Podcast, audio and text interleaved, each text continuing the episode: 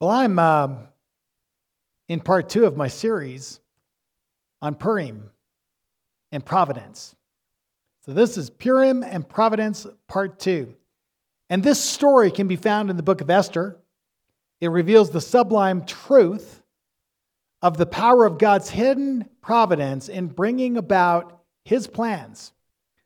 Note carefully again that the name of God is not mentioned even once in the entire 10 chapters of this book. Why? I believe you'll find the story and the answer intriguing. More importantly, is the meaning and its application for us today. In this series, we will inspire and strengthen your faith in facing the challenges that are presenting themselves in 2021. Our focus today will be on how and why an obscure and common Jewish girl becomes queen of Persia, the superpower of the day. So let me just recap from last week, just short and sweet. The king of Persia has thrown a glorious national party for all of his leaders in all of his provinces. He commands the queen to appear for all to see her elegant beauty. She says no and defies the king's order. The king and his men convened and decided to remove her as queen and banish her. This was done to preserve an ordered kingdom form. Or, I'm sorry, this was done to, to preserve an ordered kingdom from the destruction of rebellion and division. They will now seek a new queen to replace the old one. That's the setting for our story today chapter 2, Vashti's successor. We'll pick up the reading in verse 1. We'll read down through this chapter. In fact, I've got a lot to, to do today because I'm trying to make this a three part series so that we're not still doing Purim weeks after Purim comes. So, Esther chapter 2 and verses 1, reading down through the chapter. After these things, when the anger of King Ahasuerus had subsided, he remembered Vashti and what he had done and what had been decreed against her. Then the king's attendants who served him said, Let beautiful young virgins be sought for the king. Let the king appoint overseers in all the provinces of his kingdom, that they may gather together every beautiful young virgin to the citadel of Susa, to the harem, into the custody of Hegai, the king's eunuch, who is in charge of the women, and let their cosmetics be given to them. Then let the young lady who pleases the king be queen in the place of Vashti. And the matter pleased the king, and he did accordingly. Verse 5. Now there was at the citadel of Susa a Jew whose name was Mordecai, the son of Jair, the son of Shimei, the son of Kish, a Benjamite, who had been taken into exile from Jerusalem with the captives who had been exiled with Jeconiah, king of Judah, whom Nebuchadnezzar, king of Babylon, had exiled. Verse 7. He was bringing up Hadassah, that is, Esther, his uncle's daughter, for she had no father or mother. Now the young lady was beautiful of form and face. And when her father and her mother died, Mordecai took her as his own daughter. So, this is a young Jewess. Her parents have already died. You can imagine what that would be like for a young girl in the diaspora, in exile, with no parents. And her cousin, Mordecai, basically adopts her and becomes a father to her, becomes a covering for her. That's all she has. This is the setting of the story of Esther. She's a young Jewish girl in exile, obscure in the eyes of all.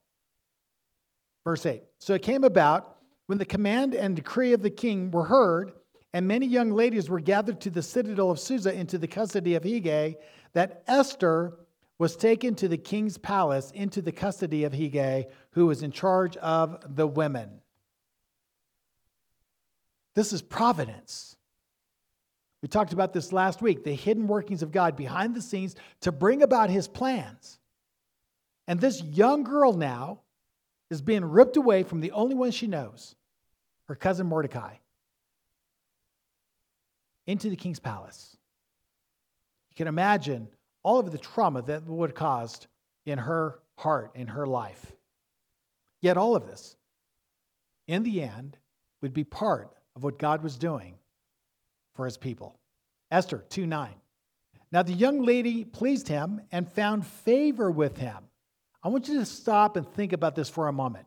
She found favor with him. We know, and we've, we've talked about this before, favor comes from God. God is the one that grants favor. We can see in his providence behind the scenes touching the heart of Hegai Hegai already has, fa- you know, a heart for her. She has favor with him automatically from the word go.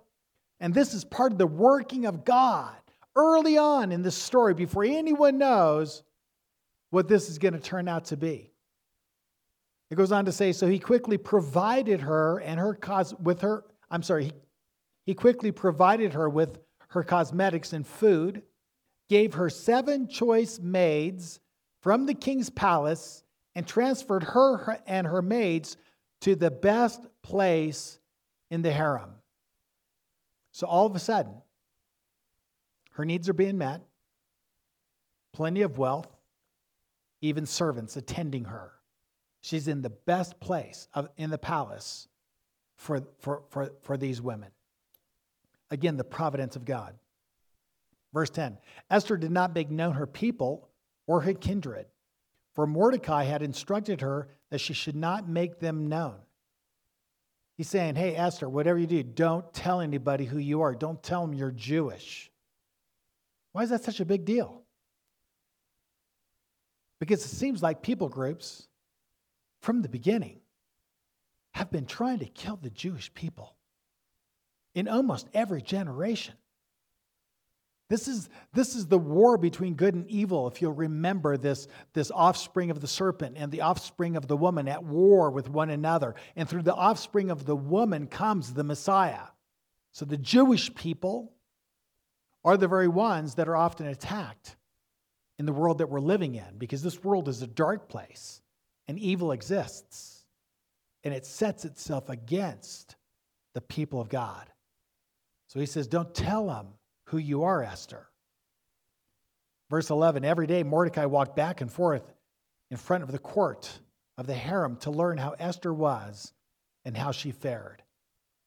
Verse 12 Now, when the turn of each lady came to go into King Ahasuerus, after the end of her 12 months under the regulations for the women for the days of their beautification were completed as follows six months with oil of myrrh and six months with spices and the cosmetics for women the young lady would go into the king in this way anything that she desired was given to her to take with her from the harem to the king's palace. In the evening, she would go in, and in the morning, she would return to the second harem, to the custody of Shagaz, the king's eunuch who was in charge of the concubines. She would not go in again to the king unless the king delighted in her and she was summoned by name. Verse 15. Now, when the turn of Esther, the daughter of Abihail, the uncle of Mordecai, who had taken her as his daughter, came to go into the king, she did not request anything except what Hegai, the king's eunuch, eunuch, who was in charge of the women, advised. Verse 16 And Esther found favor in the eyes of all who saw her. Again, this favor issue it's part of the covenant privilege of God's people. God turns the hearts of everyone who sees her and gives her favor with them. I mean, people just automatically, without even knowing who she was, automatically turn their hearts towards her. This is the providence of God at work. Verse 16 So Esther was taken to King Ahasuerus, to his royal palace in the 10th month, which is in the month of Tebeth, in the 70th year of his reign. Verse 17 The king loved Esther more than all the women, and she found favor and kindness with him more than all the virgins, so that he set his royal crown on her head and made her queen instead of Vashti. God gave her favor with the king, not only the king's people, but the king himself. And this obscure young Jewish woman in exile, no parents, taken from the only one that she'd known, all of a sudden, within one short year, rises from obscurity to the queen of Persia, the world superpower of the day, straight to the top. I mean, think about that for a moment. This is the providence of God at work. Verse 10 Esther did not make known her people or her kindred, for Mordecai had instructed her that she should not make them known. Every day, Mordecai walked back and forth in front of the court of the harem to learn how Esther was and how she feared.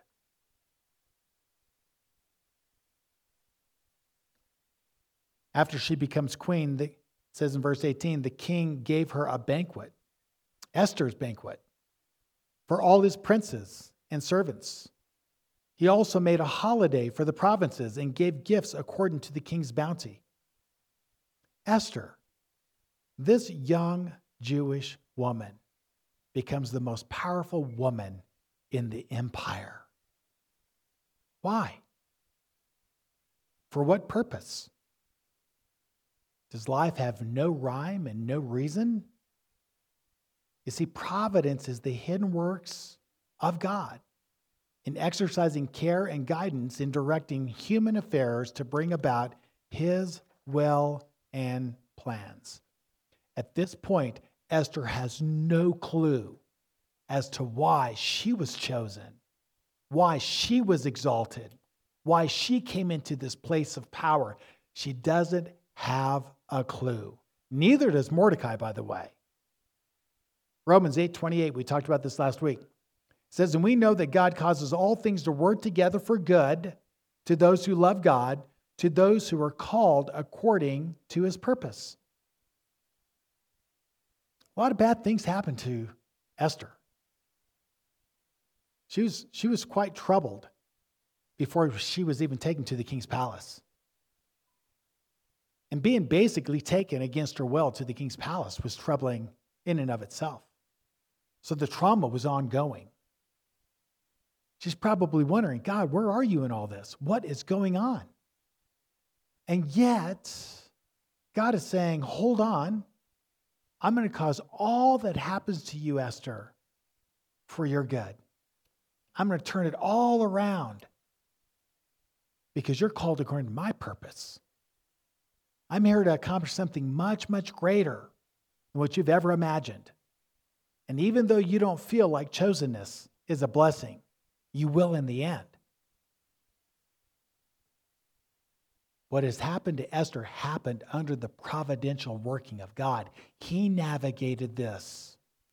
There are no coincidences for her. Now, granted, providence isn't really understood until hindsight.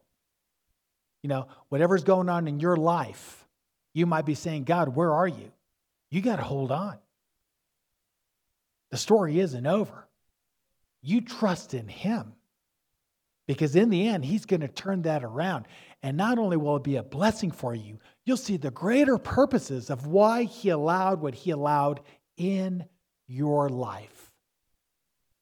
Everyone's a Esther, everyone's a Mordecai to one degree or another. The principles relate to all of us. This is why the story is given to us. Let's go on. 19 and 20. When the virgins were gathered together a second time, then Mordecai was sitting at the king's gate. Esther had not yet made known her kindred or people. I'm sorry. Let me go down to verse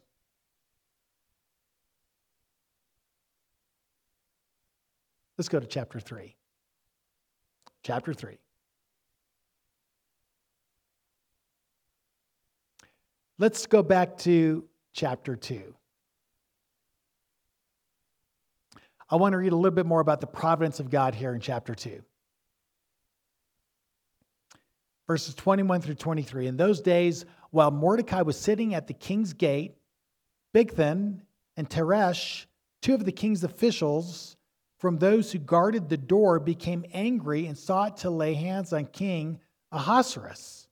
But the plot became known, known to Mordecai, and he told Queen Esther, and Esther informed the king in Mordecai's name. Now, when the plot was investigated and found to be so, they were both hanged on the gallows. And it was written in the book of the Chronicles in the king's presence. Now, on the surface, on the surface, there's nothing to highlight other than this extraordinary that Mordecai does by informing Esther to inform the king in his name of this assassination plot. In and of itself, it's not that big a deal, other than that, that good deed that Mordecai does. But note what God will use and how he will use this in bringing about his will, which is to preserve and to bless his chosen Jewish people. Chapter 3 Haman. Haman enters the scene, the Jew hater who conspires to kill all the Jews. It says after these events, King Ahasuerus promoted Haman, the son of Hammedatha, the Agite, Agagite, and advanced him and established his authority over all the princes who were with him. All the king's servants who were at the king's gate bowed down and paid homage to Haman. For so the king had commanded concerning him. Verse 2 But Mordecai neither bowed nor paid homage. Houston, we have problems, right? Verse 3 The king's servants who were at the king's gate said to Mordecai, Why are you transgressing the king's command? This was not just people standing up and honoring and paying homage to the prime minister, basically, of Persia. The king himself commanded everyone to bow. This was a command from the king. This is civil law. And Mordecai was practicing what we call civil disobedience. Mordecai was breaking the law, and he did so with decorum. He did so honorably, not arrogantly, but honorably. It was a noble and respectable disobedience. Verse 4 Now it was when they had spoken daily to him and he would not listen to them that they told Haman to see whether Mordecai's reason would stand. For he had told them that he was a Jew. So they, they basically try to walk him off the plank, you know, and say, hey, get back. You know, this is not going to bode well for you. You need to bow to him. Let's figure out a way you can do that. Let's try to legitimize that in some way. Let's talk. And Mordecai says, No, I'll have none of this. I'm not going to bow to him. I'm a Jew. I don't bow to anyone but God. He's the only one that I will worship and pay homage to. I might be breaking the king's law, but it's because there's a greater king who has a different law. At the end of the day, that was boiled down to he's a Jew. Let's talk, let's talk to Haman. They're trying to explain to Haman. Haman's saying, why, why won't this guy bow again? What, what is that? Well, he's a Jew. Well, what does that mean? What does that mean that he's a Jew? Well, they kind of do things differently. They follow a different God, they follow different laws, they're different altogether. When Haman saw that Mordecai neither bowed nor paid homage to him, Haman was filled with rage. Verse 6, chapter 3. But he disdained to lay hands on Mordecai alone, for they had told him who the people of Mordecai were. Therefore, Haman sought to destroy all the Jews, the people of Mordecai, who were throughout the whole kingdom of, of Ahasuerus.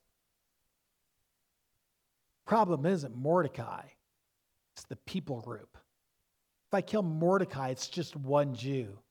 All the rest will continue to stand, especially after I take his life. Now, I'll take out all of them. The solution is get rid of the Jewish people as a people.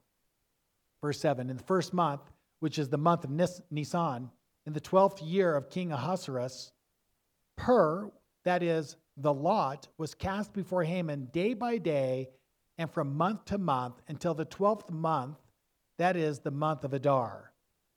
So Haman resorts to what they call Purim, the casting of lots, an ancient practice, a pagan practice. It's a form of divination.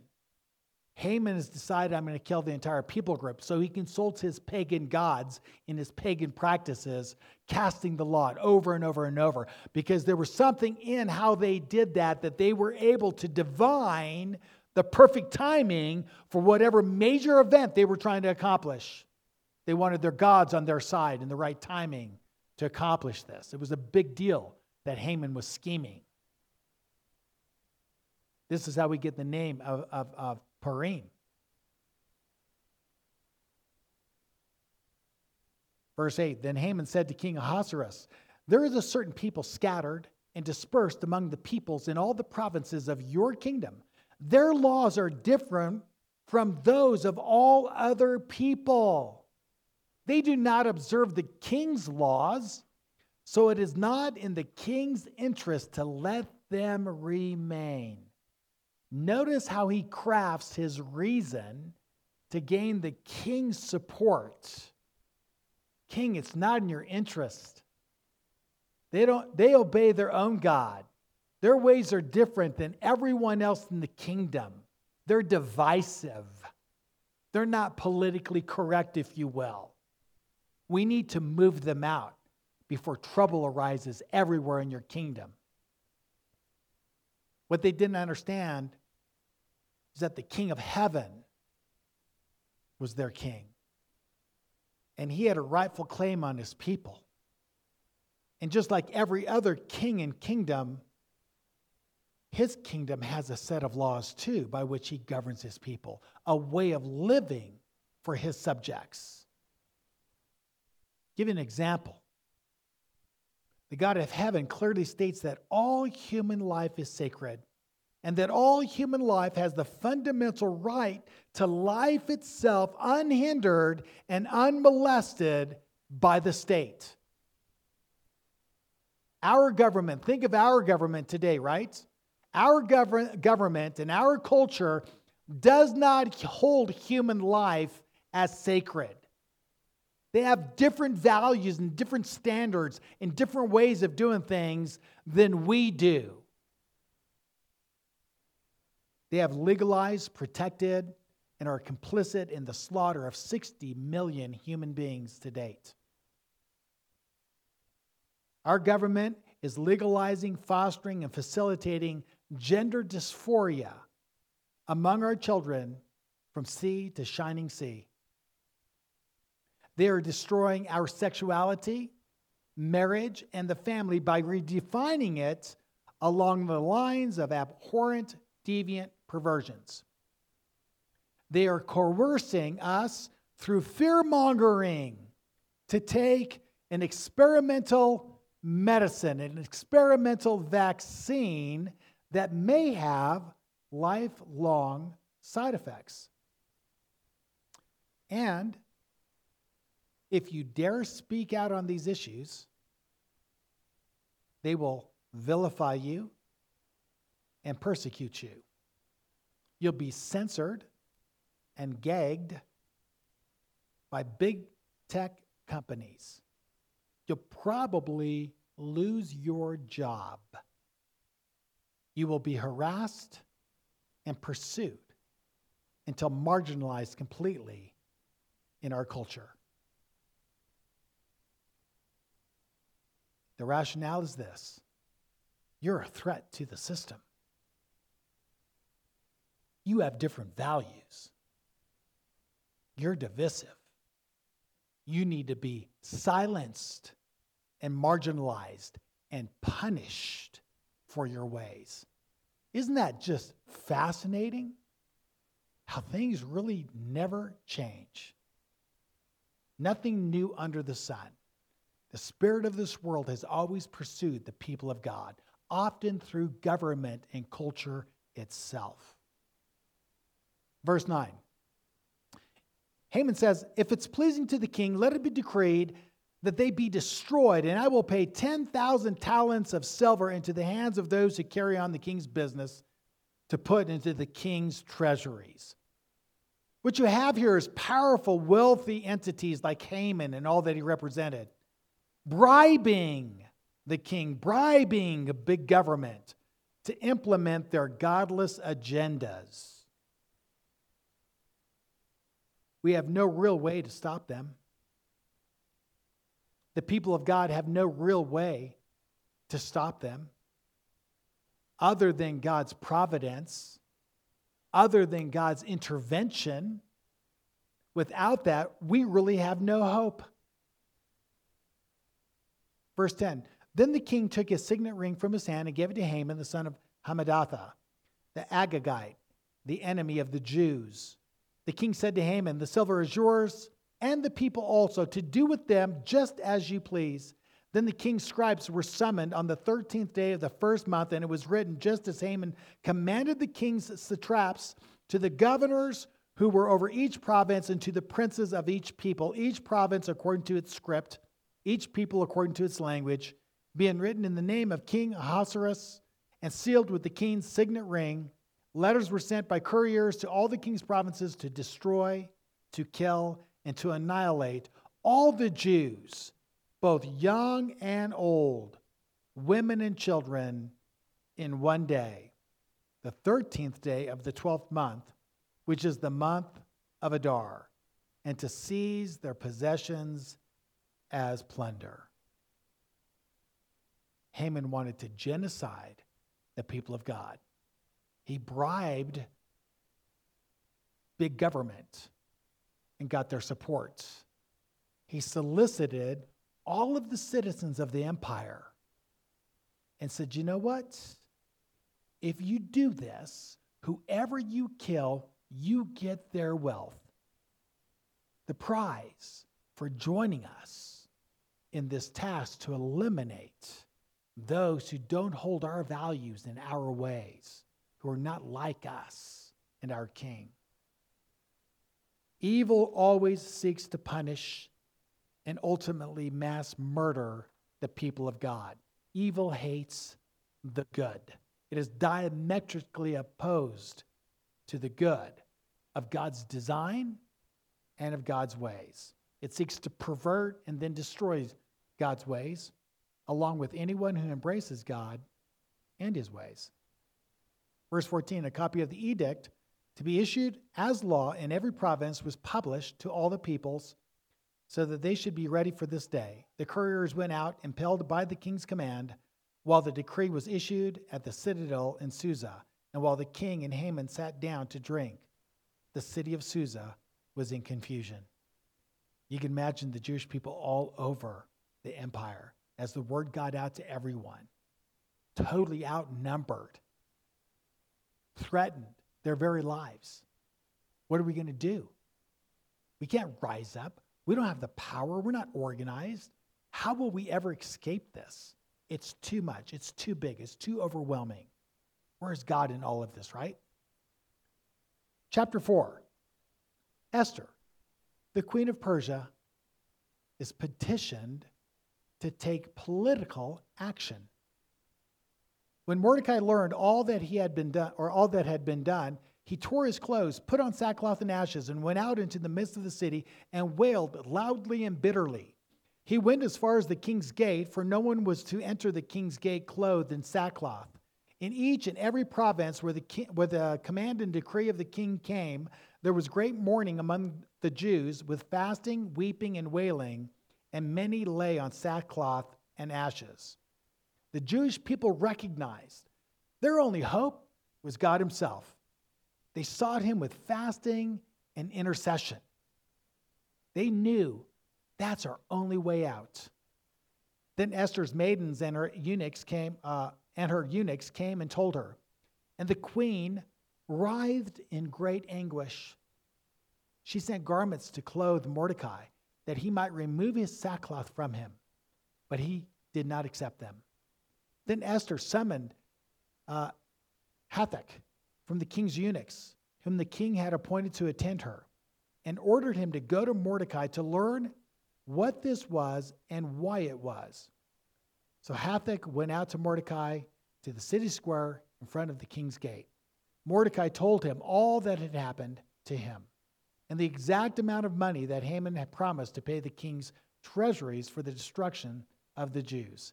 He also gave him a copy of the text of the edict, which had been issued in Susa for their destruction, that he might show Esther and inform her in order and to order her to go into the king to implore, implore his favor and to plead with him for her people. Esther's plan was via Mordecai. In fact, Mordecai was commanding Esther. Mordecai, who had a claim on her, he was her adopted father. He now comes to her and he says, as her father, Esther, you must do this. You have to take action. I think there's a principle here that we can see and use, even in our day today, to bring about change. We're facing so many things in our nation, it's making our heads spin. It's like, what is going on? I mean, we are fundamentally being changed and transformed in such an ungodly way, an agenda that's so evil. It's just shocking to most of us. And we feel like, what can we do? I mean, you just feel like, uh, you know, it's, it's much greater and bigger and stronger than we are. Uh, we can't stop this right? The Jewish people have always known that their first measure and step towards change was always repentance, coming back to God in humility, praying and seeking His face, gaining His wisdom, and then through that, taking political action according to His design, His ways to bring about change.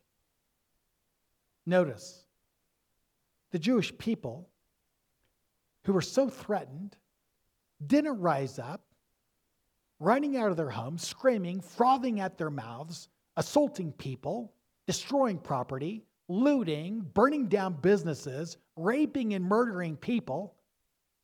No, they were peaceful, demonstrating peaceably, finding ways to respectably, respectfully appeal to the king. The church needs to rise up, find her place, intercede, get a plan from God, and then go about his business in a way that's respectable and ordered and peaceful. This is what gains the, the favor of, of delegated authority.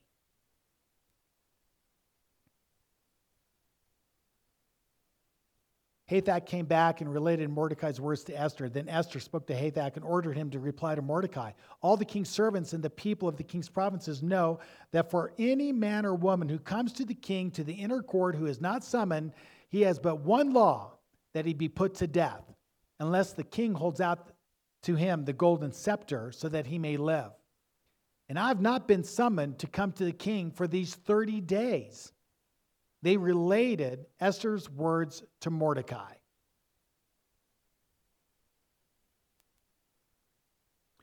Esther's going to have to learn this lesson here. It's the lesson that all of us have to learn. That every one of us, every one of us who are called by his name, will come to a place in our lives where we'll have to make decisions to stand for what is right despite what it may cost us. Each and every one of us will be tested on this over and over and over. Will we stay faithful to the King of Heaven and be a witness to Him, speaking on His behalf, when it costs us our livelihoods and maybe even our lives? This is a core component to what it means to be righteous we must peacefully and respectfully speak up and speak out on the big issues that are before us, regardless of the threats of being vilified, censored, silenced, fired, etc., etc. Jesus said, Pick up your cross and follow me. It's not an easy path. Being politically incorrect will gain persecution. Mordecai helps Esther to see the bigger picture. Chapter 4, 13 through 15. Listen to this. Then Mordecai told them to reply to Esther Do not imagine that you in the king's palace can escape any more than all of the Jews. For if you remain silent at this time, relief and deliverance will arise for the Jews from another place, and you and your father's house will perish. If you remain silent, if you remain silent. Evil finds a way to silence people. Evil uses intimidation tactics to silence people. We can see that all around us today. When you think of the story of Esther, do you know what this story is really all about? This story is all about our inalienable right to exercise our religion unhindered and unmolested by civil government. Civil government has no jurisdiction in the realm of religion. Haman saying, I don't like the Jews' religion. Therefore, I'm getting rid of the Jews. People is no different today. What we're given in terms of the Torah is a way of life that's in contradistinction to the way of life in America today. And if you speak out on those differences, you will be intimidated, persecuted, silenced. You'll lose your jobs, your livelihood, your standing in society. That's how evil works to keep you silenced. Will you remain silent? This is the story about liberty. Our God is a God of liberty. He gives us the right to worship Him and serve Him even when civil government says, no, you won't. Think about speaking out today on any of their sacred cows. Speak out on abortion and see what happens to you. Say anything about homosexuality and watch what happens to you. Dare, dare to judge same sex marriage as being abhorrent, a perversion of what God gave us, probably lose your job. Transgenderism, socialism, vaccines, prejudice, and racism. Think about this for a minute. Think about this for a minute. If you don't accept what they say is politically correct on any of these issues, you'll be labeled, vilified, silenced, and lose your livelihood. I think that's going to actually cost us even more in the days ahead. In Persia, was going to cost them their life to stay the course in fidelity to God and his ways. It's going to cost them their lives. Each Jew in the empire had to make a decision Will I remain faithful or will I hide my Jewishness, blend in, and adopt the ways of the society I'm living in in order to escape the genocide that's coming? Yeah, the word of the Lord to Esther is the word of the Lord to us. Do not imagine that you can, in the king's palace, escape any more than all the Jews. For if you remain silent, Deliverance will still come, but you will perish in your disobedience. And then finally, verse 14, which is the sizzle of the book. He says, And who knows, Esther? Think about it. Who knows whether you have not attained royalty for such a time as this? Providence he schools Esther on this great mystery called providence that God works behind the scenes to bring about his plans. And he's saying, Esther, wake up. What are you thinking? Did you come here to this place of being the second most powerful person in the empire through a series of complica- complicated coincidences?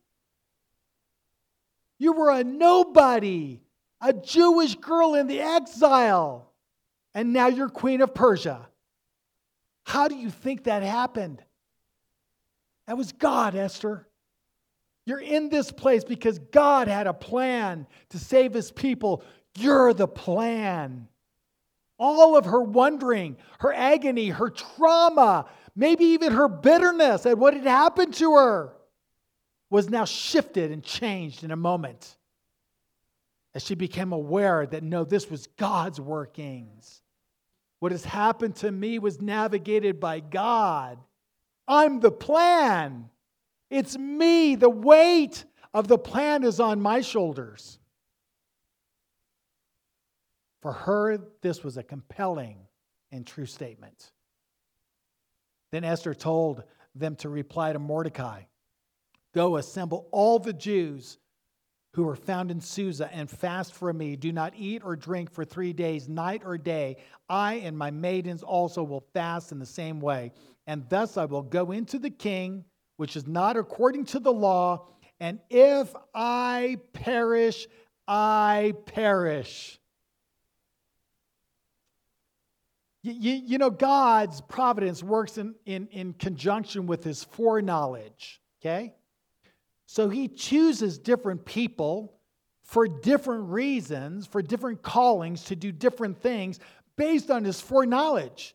He knew Esther before she was even born. He knew her temperament, her personality. He knew the, how she would be shaped in losing her parents. He, he knew all this ahead of time. And he says, No, this is the one that I can use that will cooperate with me and respond to me in my providence.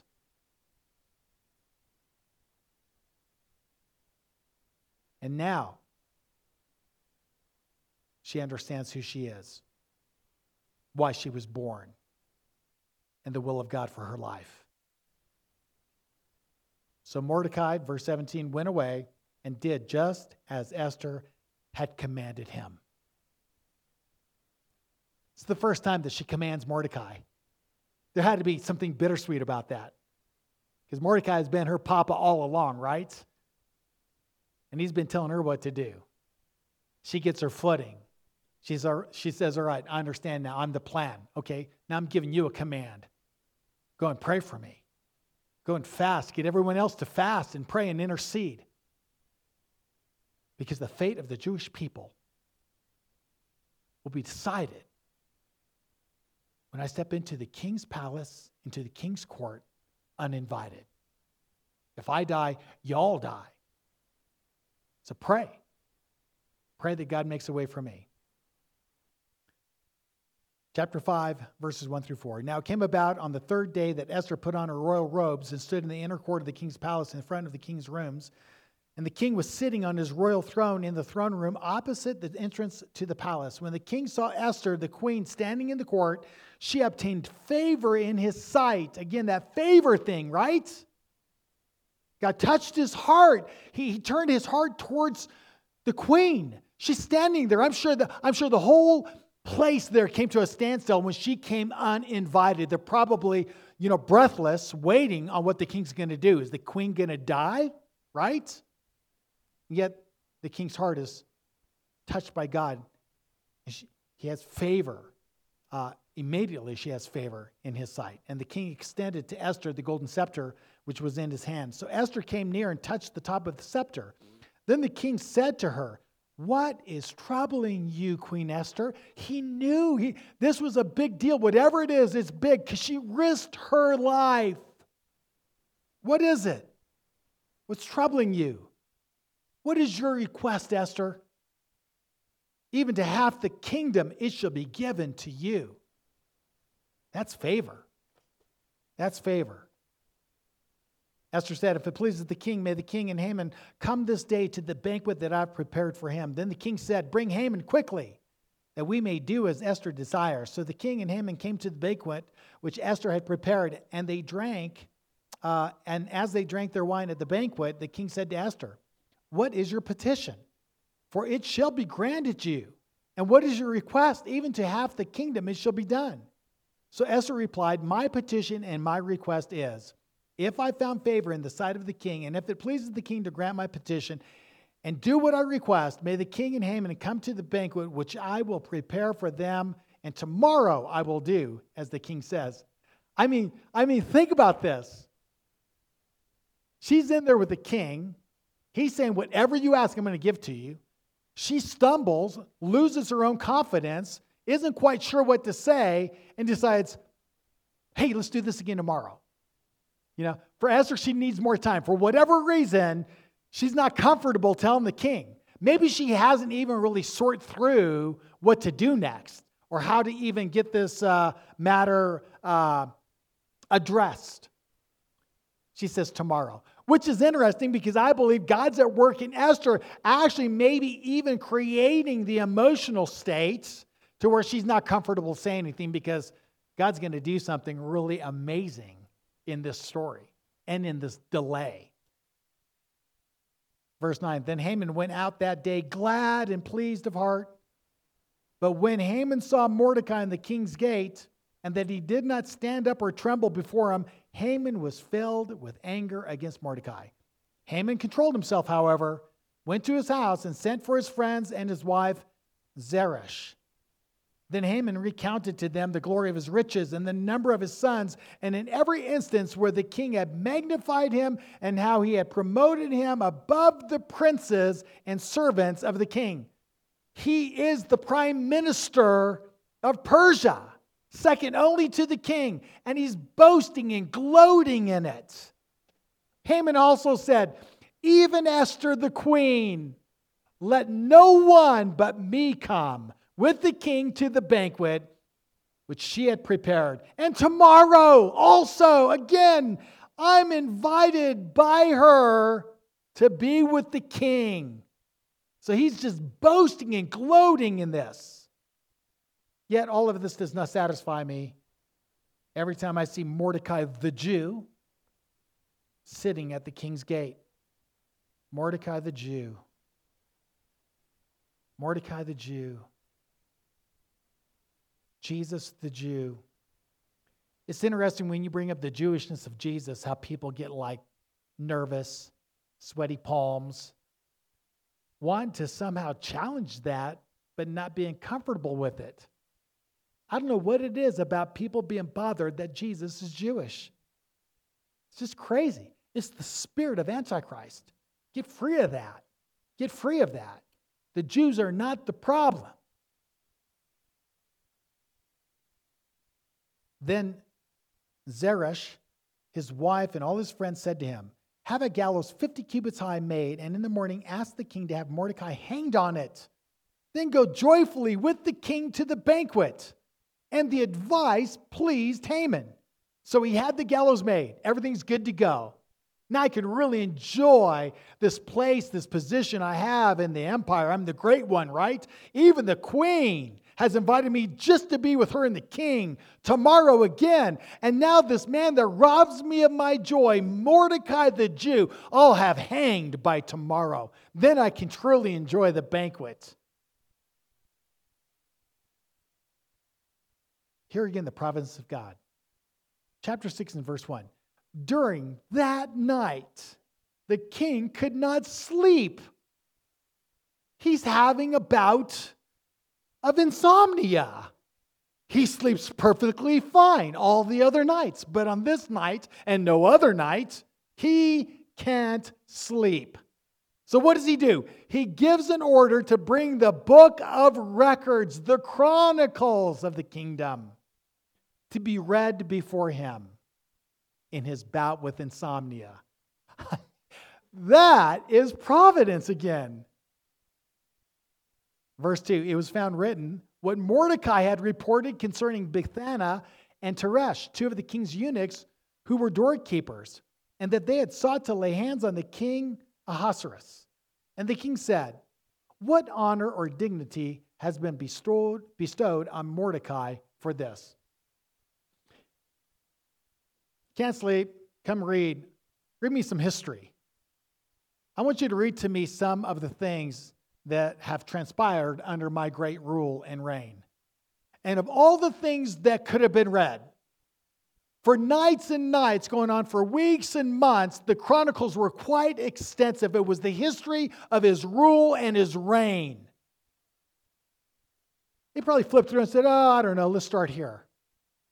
And reads the account of Mordecai exposing through Esther to the king the assassination plot that would have took his life because the two men that were the doorkeepers of the king's palace could have, could have pulled that off. The king's like, oh man, he saved my life. So what did we do for him? Read on. Tell me, what, what did we do for, for this man, right? Nothing. Nothing has been done for him.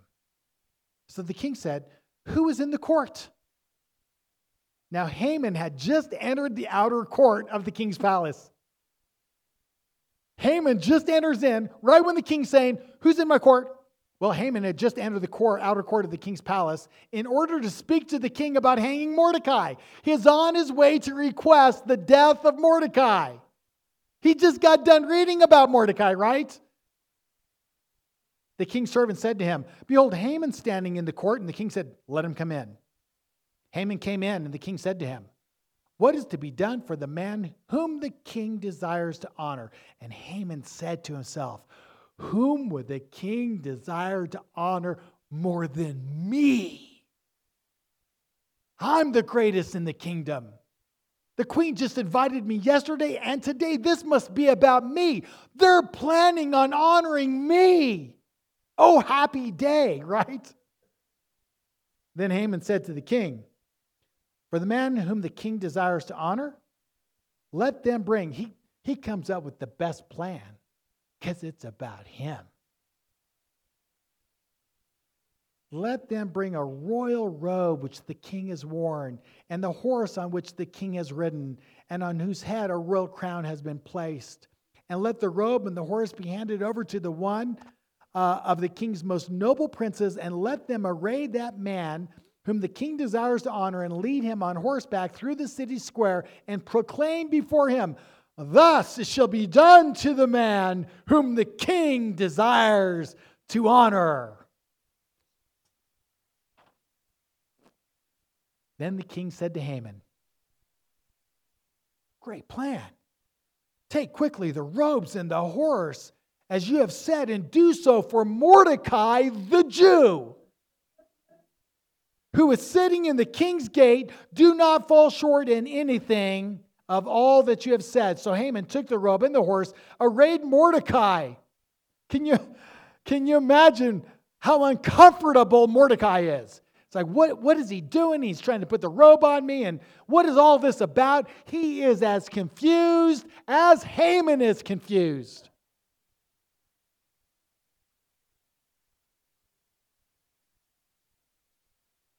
You know, I'm sure Mordecai said, I, I say I've saved the king's life. He did nothing for me. I'm here, I'm in the exile. They took my daughter from me, Lord. You know, I've done everything right. I've, I've spoken up. I've been your man. Where's the reward?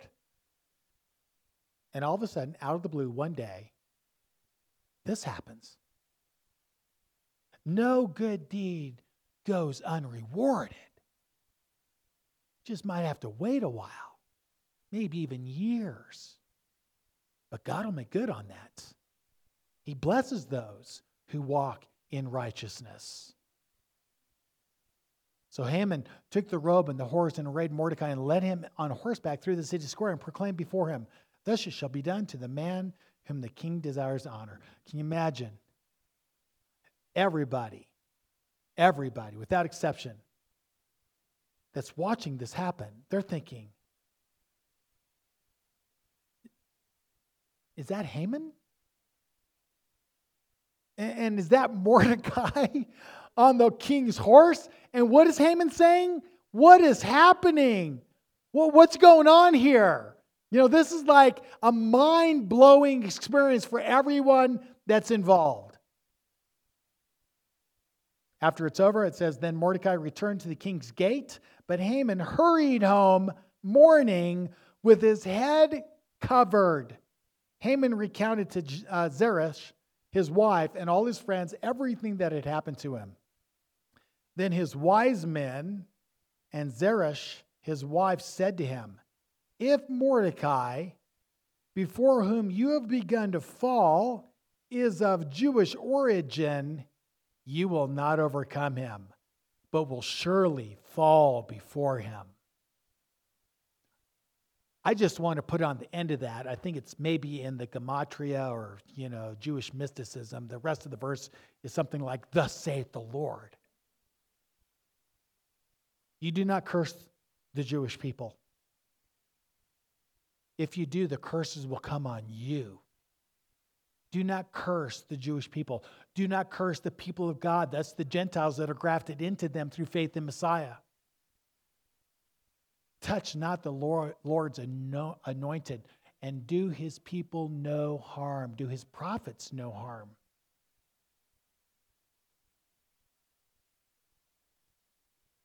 While they were there, still talking with him, the king's eunuchs arrived and hastily brought Haman to the banquet which Esther had prepared.